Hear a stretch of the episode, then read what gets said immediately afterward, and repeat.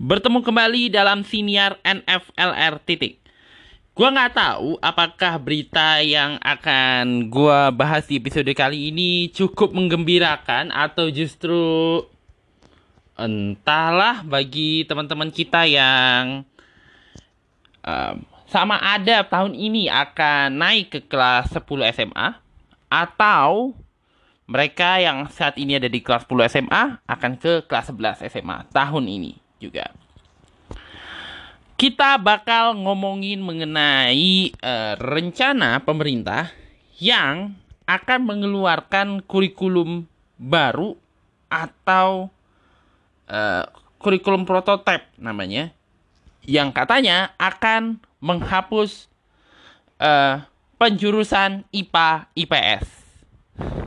Jurusan IPA, jurusan IPS dan jurusan bahasa lebih tepatnya. Wow berita yang cukup menarik sekali. Uh, seperti yang kita tahu sejak reformasi atau mungkin ya dalam 20 tahun terakhir sekurang-kurangnya 2003, 2006, 2013 kurikulum darurat dan ya kurang lebih 4 atau 5 kali lah.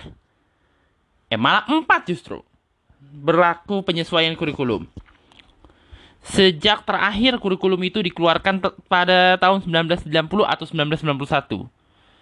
Gue nggak tahu zaman menteri siapa. Yang jelas salah satu menteri di era itu Pak Wardiman Joyonegoro namanya. Nah, uh, dimulai dari uh, kurikulum 2003 yang bisa dikatakan kurikulum pertama yang dikeluarkan Indonesia atau diterapkan di Indonesia setelah reformasi Kemudian kurikulum 2006 atau yang kita kenal dengan nama KTSP, kurikulum yang sangat mewarnai uh, angkatan gua dari dua dari SD, SMP sampai SM sampai SMP kalau gua. Entah yang lain. Ada yang mungkin sampai SMA juga. Entah. Yang jelas perkembangan gue tuh diisi sama kurikulum KTSP. Kemudian uh, eh, SMA, menginjak SMA gue berhadapan dengan sistem kurikulum baru. Namanya kurikulum 13 atau Kutilas yang ketika penerapannya secara nasional pada 2014 di semua sekolah itu menuai protes banyak kalangan. Terutama uh, mereka yang merasa tidak siap menghadapi uh, penerapan sistem baru kurikulum tersebut. Karena kurikulum tersebut cenderung mendorong lebih banyak partisipasi siswa dalam pengumpulan bahan uh, ajaran. Terutama apa ya? Kayak memperkenalkan tugas kelompok pada semua mata pelajaran untuk uh, penyampaian materi pelajaran tersebut. Banyak nggak sanggup soalnya. Sehingga oleh Pak Anies Baswedan akhirnya penerapannya dikembalikan ke sekolah-sekolah yang pada awalnya di sudah menerapkan kurikulum tersebut atau diarahkan untuk memulai uh, penerapan kurikulum tersebut. Ya, sekolah percontohan lah disebutnya. Kebetulan gue sekolah di SMA Budi Mulia Tangerang yang memang salah satu yang menerapkan kurikulum tersebut. Walaupun akhirnya banyak juga yang menggunakan kurikulum tersebut. Kemudian uh, dari 2013 penerapan kurikulum ini sampai uh, sekitar 2020 uh, pemerintah dalam hal ini uh, mengeluarkan kurikulum eh bukan kurikulum ya. Namanya apa sih? Sebentar ya gue lagi buka. Ini gue lagi buka asum siko. Ah. Namanya kurikulum darurat kurikulum darurat ini adalah sama seperti kurikulum 13 tetapi disederhanakan. Jadi pembelajarannya lebih sederhana karena seperti yang kita tahu karena eh, keadaan pandemi pada 2020 cukup fluktuatif agak fluktuatif karena peningkatan kasus yang luar biasa dan sebagai bagian dari mitigasi atau learning loss uh, sekolah diberikan dua opsi yaitu menggunakan kurikulum secara penuh kurikulum 13 atau kurikulum darurat yang tadi gue cerita. Dan ini berlaku pada sekolah, semua sekolah, karena pembelajaran terpaksa. Mau nggak mau suka nggak suka harus dilakukan dari rumah atau pembelajaran jarak jauh. Yang beberapa kalangan melihat ini menimbulkan uh, learning loss atau kehilangan pembelajaran di kalangan peserta didik. Salah satunya dikatakan adalah berkurangnya kemajuan belajar dari kelas 1 dan kelas 2 SD setelah satu tahun pandemi berlaku. Nah, sebagai bentuk daripada upaya untuk memulihkan hal tersebut, uh, Kementerian Pendidikan dan Kebudayaan merancang untuk membuat kurikulum tambahan yang dimaksudkan untuk uh, memulihkan keadaan pembelajaran lah setelah uh, pasca COVID-19 dikatakan. Ya. Pemulihan pembelajaran di masa pandemi COVID-19. Kira-kira gitu. Nah, banyaknya pergantian uh, kurikulum yang berlaku dalam beberapa tahun terakhir ini ternyata tidak serta-merta membuat kualitas pendidikan Indonesia uh, meningkat. Dan itu memang harus diakui. Salah satunya karena beberapa kebijakan-kebijakan yang dianggap kurang menyentuh kompetensi siswa yang sesungguhnya. Uh, salah satunya adalah masuknya UN sebagai atau pelaksanaan ujian nasional sebagai kompeten bukan kompeten sebagai konsekuensi daripada diterapkannya apa tuh namanya KTSP. Salah satu uh, ukuran dalam KTSP bahkan dijadikan syarat kelulusan. Yang membuat uh, sesuatu yang dianggap oleh banyak kalangan itu tidak adil karena kita tahu banyak anak memiliki sifat yang berbeda, uh, cara belajar yang berbeda, uh, kemampuan uh, menguasai pembelajaran berbeda, tetapi di, dalam tanda kutip dipaksakan untuk me menyelesaikan pendidikannya dengan standar yang sama gitu. Disamaratakan. Bahkan SD pada masa itu juga di diterapkan wajib UN juga untuk syarat kelulusan.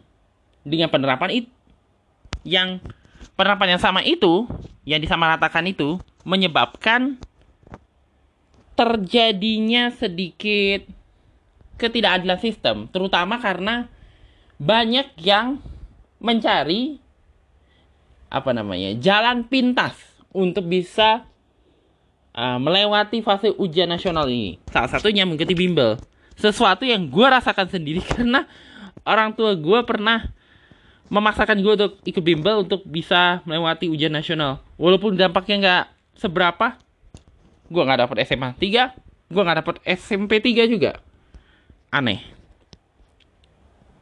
Hal ini juga yang akhirnya menyebabkan uh, peringkat Indonesia dipisah, bukan peringkat ya, posisi Indonesia dipisah atau uh, peringkat internasional untuk standar assessment kita terbilang paling rendah di antara negara-negara lain dunia. Yang akhirnya membuat guber, gubernur lagi menteri pendidikan uh, ketika itu di menteri pendidikan dan kebudayaan pada masa kabinet Indonesia kerja atau kabinet kerja Pak Mas Anies Baswedan memutuskan untuk um, menghapus UN sebagai syarat kelulusan belakangan oleh Menteri Pendidikan dan Kebudayaan atau belakangan kita mengenalnya Mendikbudristek Pak Nadiem Makarim uh, akhirnya dihapuskan. Pada awalnya tidak lagi dijadikan secara kelulusan, yang dijadikan, yang dijadikan secara kelulusan adalah prestasi akademik. Uh, eh, UN akhirnya tidak lagi dipakai, lebih tepatnya tidak lagi diterapkan pada masa pembelajaran darurat yang tadi gue ceritakan. Yang akhirnya kemudian melahirkan us, uh, sistem baru namanya asesmen nasional. Yang dimaksudkan untuk me, apa tuh namanya?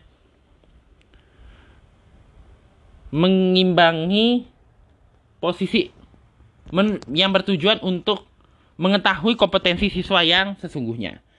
Uh, nah, uh, pelaksanaan asesmen nasional ini tentu membutuhkan kurikulum yang kondusif. Dan seperti yang kita tahu, uh, Mas Nadiem Makarim ini kan basicnya adalah startup yang dipertanggungjawabkan untuk menangani pendidikan. Dan gue cukup yakin Mas Nadiem sadar betul bahwa uh, situasi pendidikan Indonesia itu apa ya? Situasi pendidikan di Indonesia yang tidak terlalu bagus-bagus amat ini cukup berdampak terhadap pilihan pekerjaan seseorang. Dan gue cukup menyad gue cukup yakin Mas Nadi menyadari bah cukup sadar bahwa kebanyakan karena kan dia sempat jadi CEO Gojek ya. Dia tahu mungkin bahwa kebanyakan yang mendaftar sebagai driver Gojek itu kebanyakannya lulusan SMA. Lulusan SMA yang tidak dapat masuk kuliah karena penjurusannya mentok dengan uh, keahlian yang diinginkan atau mungkin karena kepentok biaya kepentok biaya karena uh, keterbatasan keterbatasan kompetensi yang dimiliki apalagi dia harus lulusnya dengan cara yang sama pula kan nggak adil gitu ya lebih-lebih lagi karena beberapa di antara yang mendaftar sebagai uh, mitra Gokar, mitra Gojek itu kebanyakannya banyak juga yang kebanyakan ya, banyak juga tuh lulusan kuliah juga. Sesuatu yang cukup wajar karena ada satu survei gue pernah baca bahwa hanya 13% orang Indonesia yang uh, kompetensi dia atau jurusan yang dia ambil sesuai dengan pekerjaannya. Ya agak-agak persis dengan gua sih. Uh, gua ngambil kesukaan kebisaan gue di sejarah tapi ngambil politik. Aneh sesuatu yang juga pernah gue dengar dari Panji sendiri ini apa ya uh, kadang-kadang kebisaan kita suka tidak make sense dengan kebisaan kita gitu. Kebisaan kita kan dari pembelajaran daripada sekolah, sedangkan kesukaan kita dari passion dari apa ya kemampuan yang kita miliki. Misalnya eh, kesukaannya itu kayak apa ya bikin konten TikTok, bikin konten YouTube, uh, bikin konten siniar bahkan karena semua orang juga bisa bikin konten kan? Atau misalnya kesukaannya di olahraga. Basketball uh, cheerleaders uh, dancing uh, apa pun lah yang di luar uh, kompetensi pembelajaran lah jadi semacam hobi lah kalau istilahnya ya atau nah kebiasaannya kadang-kadang kesukaannya ini suka berbeda dengan kebisaannya. Makanya diperlukan perpotongan di antara kedua itu untuk bisa membuat seseorang itu bisa merasa bahagia dengan pekerjaannya. Kira-kira gitu. Dan karena kesadaran akan pentingnya uh, kesesuaian antara pekerjaan yang dilakukan dengan kompetensi yang dibutuhkan untuk mencapai pekerjaan untuk bisa men seseorang itu mencari atau mendapatkan pekerjaan yang diinginkan, kemudian pemerintah mendorong sebuah kurikulum baru yang sebenarnya lebih di, bisa dikatakan kurikulum opsional. Ini gue baca dari asumsi. Uh, mulai 2022 tidak ada lagi jurusan IPA, IPS, dan bahasa. Alih-alih dikotakkan ke dalam jurusan IPA, IPS, dan bahasa, siswa kelas 11 dan kelas 12 tadi gue sebutkan di awal yang akan apa tuh namanya uh, mau ke jenjang SMA dan yang akan naik ke kelas 11 SMA. Uh, diperbolehkan meramu sendiri kombinasi mata pelajaran yang sesuai dengan minatnya. Kementerian dalam hal ini, ini gue baca dari Asumsiko, uh, Kemdikbudristek uh, akan membebaskan sekolah untuk memilih salah satu dari tiga pilihan kurikulum pendidikan nasional mulai 2022 mendatang. Adapun ketiganya yakni kurikulum 2013, kurikulum yang saat ini kita terapkan, kurikulum darurat atau kurikulum 2013 yang disederhanakan ah, sama seperti kutilas tapi dia lebih ini aja lebih fleksibel dan satu lagi kurikulum yang dimaksudkan untuk mendorong pemulihan pembelajaran di masa pandemi COVID-19 yang dikenal dengan nama kurikulum prototype. Uh, PLT Kepala Pusat Perbukuan Kemdikbudristek Supriyanto mengatakan kurikulum prototype ini diberikan sebagai opsi tambahan bagi satuan pendidikan untuk melakukan pemulihan pembelajaran selama 2022 hingga 2024 berarti dua tahun ke depan. Entahlah nanti mungkin ada mungkin mau jadi kurikulum tetap setelah dua tahun itu entahlah. Ia menjelaskan pengembangan kurikulum prototype uh, Kemdikbudristek melakukan penyusunan dan pengembangan struktur kurikulum, capaian pembelajaran, prinsip pembelajaran hingga asesmen. Namun, meskipun penyusunannya dilakukan oleh Kemdikbud, Pak Supriyanto mengatakan uh, satuan pendidikan dalam hal ini sekolah ya uh, diberikan otoritas. Karena yang dituntut adalah capaian pembelajaran di tiap fase. Ini beliau katakan dalam kegiatan sosialisasi buku dan kurikulum dalam rangka pemulihan pembelajaran di Aceh. Nah, kurikulum ini seperti yang tadi dibilang bisa dikembangkan di satu pendidikan. Uh, dalam hal ini sekolah diberikan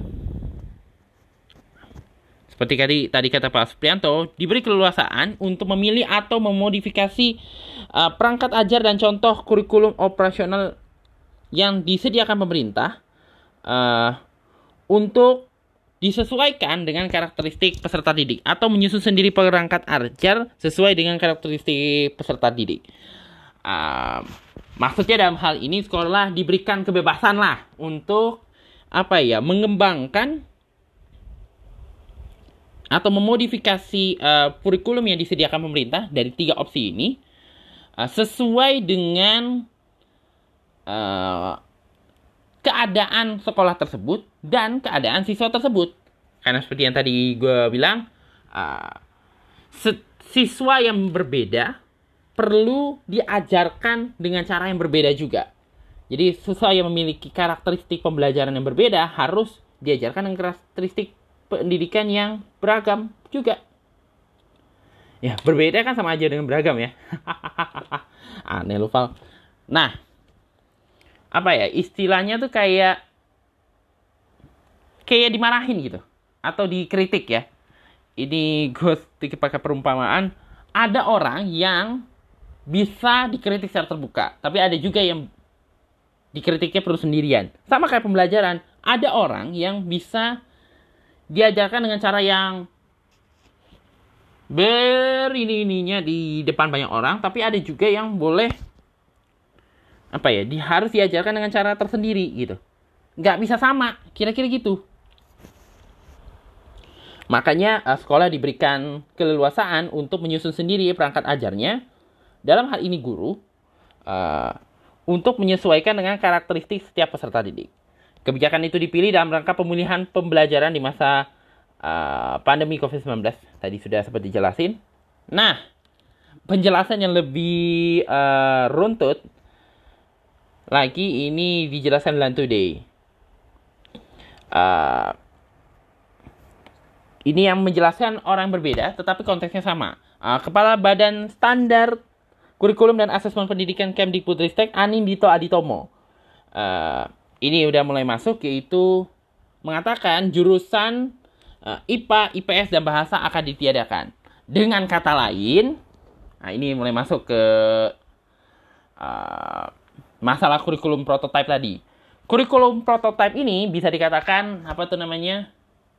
Yang lagi di ini kan sebagai salah satu opsi ini akan memungkinkan dihilangkannya penjurusan Nah, IPA, IPS, dan bahasa itu akan dihilangkan dalam kurikulum opsional ini. Uh, kenapa dihilangkan? Agar agar kenapa dihilangkan? Agar supaya siswa dapat apa tuh namanya memilih atau memodifikasi Ya ya ya benar benar benar benar benar dapat mengkombinasikan pembelajaran yang menjadi uh, ilmu yang dibutuhkan untuk menunjang dia meraih pekerjaan impiannya itu dengan pembelajaran lainnya. Jadi selama ini kan uh, orang yang menjadi insinyur atau mau jadi arsitek misalnya ya perlu mempelajari pelajaran-pelajaran dalam IPA. Harus di pekerjaan itu hanya bisa didapatkan melalui kompetensi di uh, jurusan IPA. Misalnya matematika lanjutan, fisika lanjutan. Uh, sebenarnya di kurikulum 13 ini hal ini coba difasilitasi dengan lintas minat. Tetapi seperti yang kita tahu lintas minat kan nggak terlalu ini, ini amat ya. Nggak terlalu mendetail sangat karena namanya juga mengajarkan sesuatu yang bukan kompetensinya. Sementara untuk merancang sebuah bangunan, membuat uh, rancangan bangunan yang presisi sesuai dengan perhitungan yang tepat, yang optimal, itu nggak cukup gitu. Aja nggak cukup gitu. Perlu juga mengenai uh, analisis mengenai uh, potensi gempa, potensi dampak lingkungan kalau pembangunan itu dilakukan. Misalnya uh, arsitektur itu atau rancangan arsitektur itu diwujudkan Makanya diperlukan seseorang yang ingin uh, menjadi insinyur atau menjadi apa tuh namanya arsitek juga tidak hanya cukup mempelajari fisika dan matematika yang merupakan bidangnya. Uh, bidang yang diperlukan dia untuk pekerjaan menunjuk pekerjaannya itu, tetapi juga memerlukan uh, pelajaran lain seperti geografi, atau mungkin ekonomi, misalnya untuk menghitung kalau misalnya rancangannya sedemikian, rancangan bangunnya sedemikian, berapa biaya yang perlu dikeluarkan untuk uh, pembangunan tersebut. Kalau menyesuaikan dengan rancangan tersebut. Jadi uh, kurikulum ini bersifatnya sifatnya itu yang tadi kurikulum prototipe ini sifatnya opsional, opsional dan fleksibel. Jadi dia akan lebih fokus pada materi yang esensial, gak terlalu padat. Ya. Esensial dan tak padat. Dan ini penting agar guru memiliki waktu untuk pengembangan karakter dan kompetensi siswa. Jadi guru dalam hal ini bisa menyusun pembelajarannya yang menyesuaikan dengan kompetensi siswa dan di saat bersamaan dia bisa pula untuk pengembangan karakter. Sebenarnya sesuatu yang juga cukup diinikan di kurikulum 13 tapi tidak maksimal. Harus diakui karena gue juga merasakan sendiri kan pengajaran pada masa kurikulum itu. Itu betul-betul harus diakui agak kurang maksimal. Dan seperti yang tadi gue ceritakan, uh, kurikulum ini uh, dikatakan menghilangkan uh, apa namanya tuh? Uh, penjurusan IPA, IPS dan bahasa ya. Karena uh, kurikulum prototipe ini memberi keleluasaan penuh kepada siswa untuk memilih mata pelajaran yang sesuai dengan kompetensi yang dibutuhkan bagi pekerjaan impiannya. Atau uh, ilmu yang dibutuhkan dia untuk bisa mengoptimalisasi pekerjaan yang di ingin dicapainya. Kira-kira gitu. Kalau misalkan tadi gue itu tadi contohnya yang gue kasih itu uh, insinyur. Yang disesuaikan berita yang gue baca di Line Today. Uh, misalnya ya. Uh, siswa kan ada yang laki-laki dan ada perempuan yang perempuan ini ingin jadi petugas pajak uh, pada kurikulum sebelumnya pajak itu petugas pajak itu biasanya datangnya dari uh, jurusan IPS. Walaupun banyak banget uh, jurusan-jurusan IPS tuh yang ngisi tuh anak-anak IPA. Gila nggak tuh? Atau pekerjaan-pekerjaan IPS tuh banyakin kok saya anak-anak IPA. Banyak. Gila memang. Nah, untuk menjadi petugas pajak, um, kemampuan dalam pembukuan yang didapatkan salah satu didapatkan dari pelajaran ekonomi dan kemampuan membaca atau memahami kondisi psikologis si uh, wajib pajak yang biasanya diajarkan dalam uh, pelajaran sosiologi atau memahami uh, keadaan sosial seseorang wajib pajak ini dalam pelajaran sosiologi. Jadi kemampuan pelajaran uh, ekonomi dan sosiologi yang dibutuhkan si petugas pajak ini ternyata tidak cukup dengan dua itu. Diperlukan juga uh, kemampuan berhitung yang baik yang bisa didapatkan lewat apa yang dikatakan dulu tuh matematika peminatan atau matematika matematika lanjutan. Ya, misalnya sesuatu yang cukup benar, cukup dipahami karena kalau misalnya cuma bisa pembukuan tapi gak bisa uh, perhitungan matematika yang sistematis itu percuma juga. Walaupun ada yang bilang kan gak bisa matematika tapi bisa ngitung duit. Tapi kan kalau gak ngerenca gak bisa merencanakan sesuatu gitu dengan pembukuan yang baik jika tetap berantakan dong. Mau gak mau suka nggak suka ya diperlukan juga uh, ma penghitungan matematika yang sistematis dan ininya dan perintilan-perintilannya. Sehingga si orang ini tidak hanya mengam dalam kurikulum prototipe tuh dua dia di satu sisi bisa mengambil uh, pelajaran yang dibutuhkan untuk kompetensinya tersebut untuk pekerjaannya dia ini sebagai uh, petugas pajak, tetapi dia juga bisa mengambil uh, matematika lanjutan. Bahkan uh, pelajaran lainnya. Nah, jadi ada pelajaran wajibnya yang tetap yang menurut pemerintah, yang pemerintah katakan tetap akan dipertahankan yang dari kurikulum 13 seperti sejarah Indonesia wajib, uh, bahasa Indonesia, agama, uh, seni budaya, olahraga, uh, bahasa Indonesia, bahasa Inggris, tentu saja, matematika, tentu saja. Nah, peminatannya yaitu yang pelajaran sesuai peminatannya yaitu uh, geografi dan mis eh geografi lagi. Sosiologi dan ekonomi sama pelajaran tambahan yang diambil dari jurusan lain. Uh, yaitu matematika dan segala macamnya. Atau misalnya uh, itu tadi yang perempuan. Nah, yang lelaki ini kita bisa kita anggap dia mau jadi apa? Apoteker. Tapi kalau apotek eh, apoteker, jangan jangan jangan jangan jangan jangan. Pekerjaan apa ya? Minyak dan gas.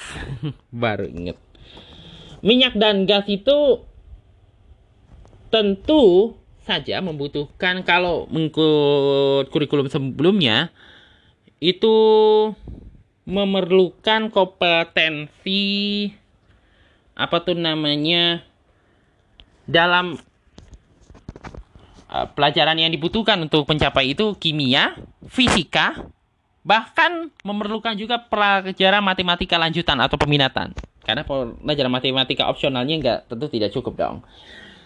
Tetapi dengan pengaburan, penghilangan uh, penjurusan pada kurikulum prototipe ini, selain tiga itu, si uh, lelaki yang ingin bekerja di pengeboran minyak itu juga bisa mengambil pelajaran geografi. Kalau misalnya dia nanti jadi misalnya insinyur lah dalam bidang perminyakan itu, dia bisa menggunakan kompetensi dari geografi itu untuk mempelajari uh, situasi di dalam tempat pengeboran minyak tersebut, baik itu enggak kisah itu di darat atau di laut, termasuk juga dampak lingkungan yang ditimbulkan oleh kegiatan tersebut.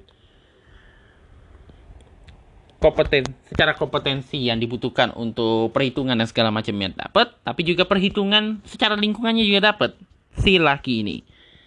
Jadi si wanita yang ingin jadi petugas pajak dan si laki yang ingin jadi uh, petugas bukan uh, pekerja pengeboran minyak atau insinyur pengeboran minyak malah dan jurusan insinyur dan uh, arsitek lewat kurikulum ini bisa memilih pelajaran sesuai dengan kompetensi yang atau mengambil pelajaran oh, peminatannya sesuai dengan peminat uh, kompetensi yang dibutuhkan untuk pekerjaannya.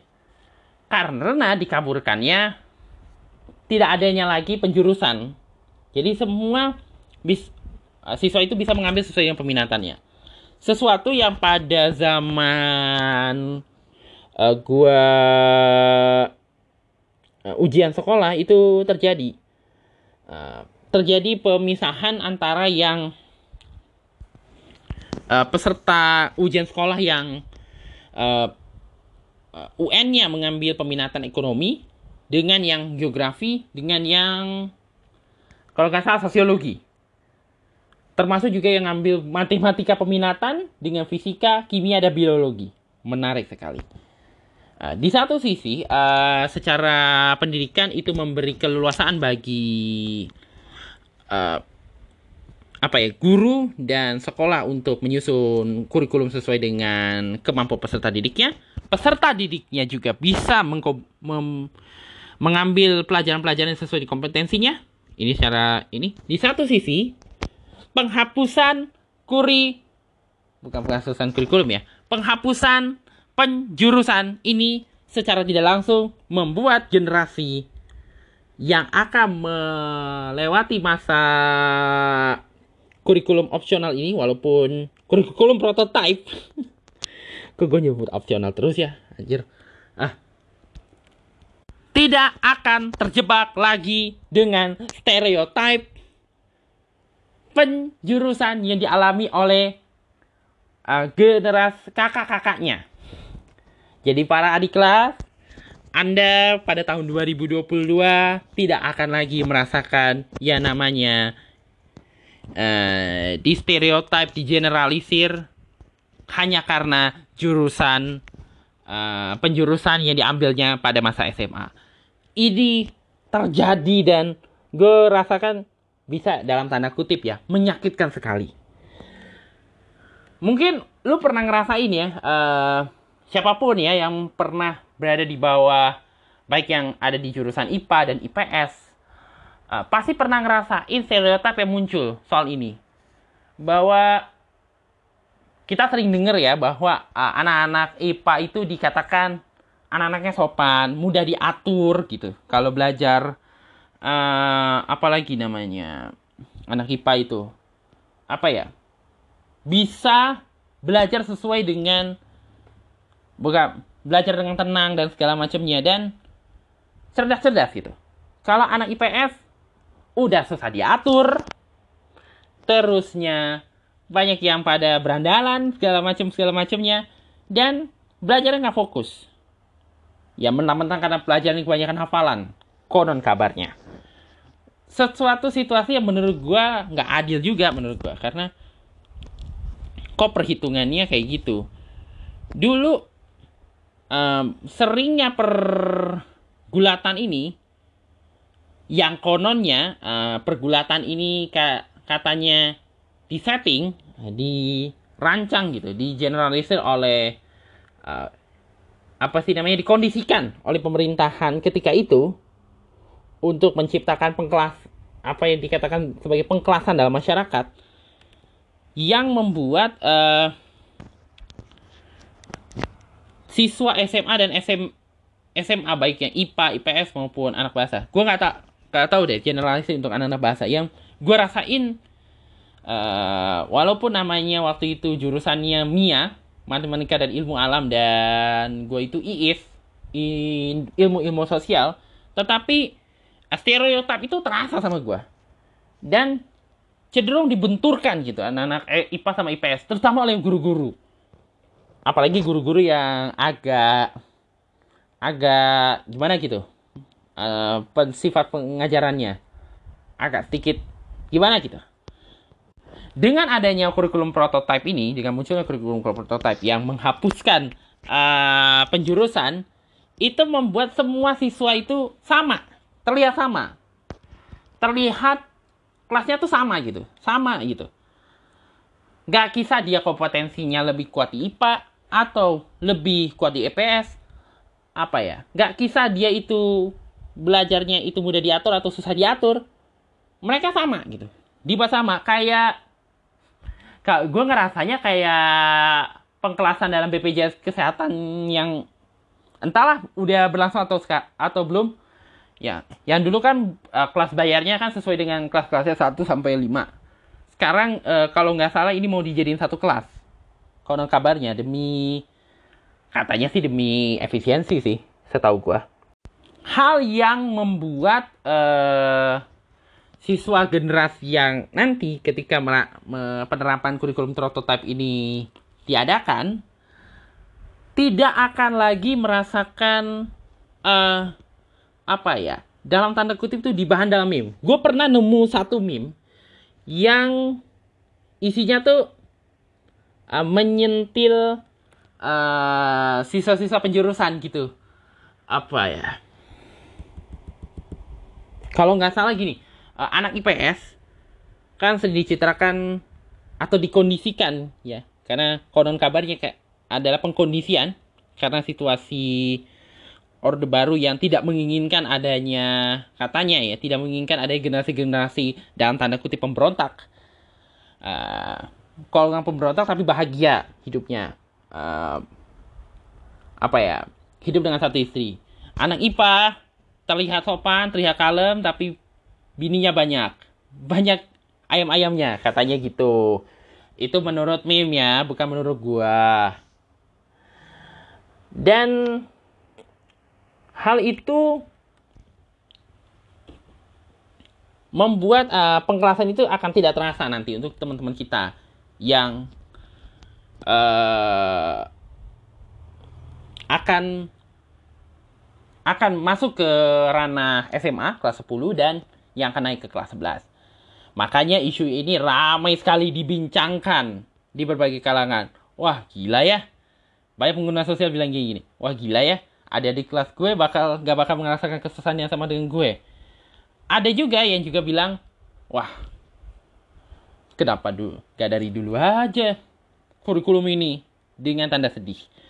Dan juga banyak banget, kalau nggak salah ini cukup banyak ya, uh, yang memberi komentar 179 komentar di postingannya Line Today tentang artikel ini. Kalau di sini 271 komentar di kolomnya asumsi. Ada juga yang memberikan komentar-komentar. Ini ada dari TW17.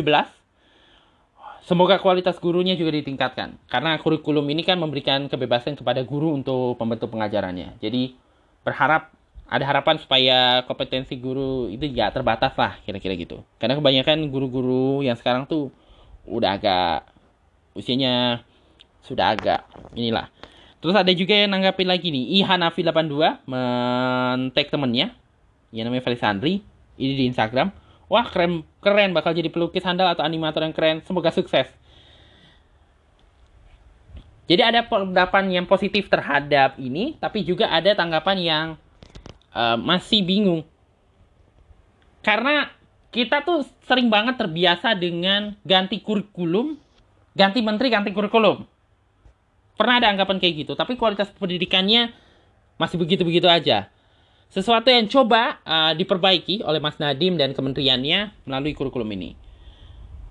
Tapi kalau dipikir-pikir lagi, menurut gua wajar aja sih kalau misalnya ada perubahan kurikulum perubahan kurikulum karena kan situasi pendidikan itu fluktuatif ya. Apalagi Indonesia katanya akan berhadapan dengan bonus demografi yang harus segera ditanggapi dengan uh, luar biasa agar kita nggak terlewat momentum itu. Juga menghadapi apa yang dikatakan uh, revolusi industri gelombang keempat dan munculnya pengembangan teknologi metaversa yang dikenal dengan nama kecerdasan buatan yang membuat konon kabarnya banyak pekerjaan akan hilang di masa depan. Seperti pekerjaan teller bank.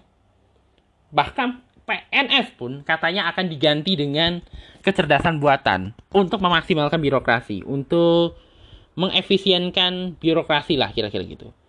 Sehingga perlu siswa didorong untuk bukan didorong ya. Perlunya siswa yang memiliki kompetensi yang luar biasa di bidangnya, tapi di saat bersamaan juga bisa mengembangkan kesukaannya. Uh, kompetensi pembelajaran untuk mencapai pekerjaannya dapat, tapi di saat bersamaan karakteristiknya juga terbentuk supaya nggak korupsi, supaya punya adab. Ya kali uh, lapangan kerja kita diambil sama asing kan, nggak mungkin dong. tentu ya kita nggak mak kita semua kan nggak mau ya eh, lapangan kerja kita diambil sama orang lain. Apalagi orang itu dari luar negara lagi. Kayak kita sering dengar ya berita-berita tentang uh, adanya pekerja dari Tiongkok pekerja dari yang akan gua bahas di uh, pekerja dari Amerika pekerja dari Jepang malah itu uh,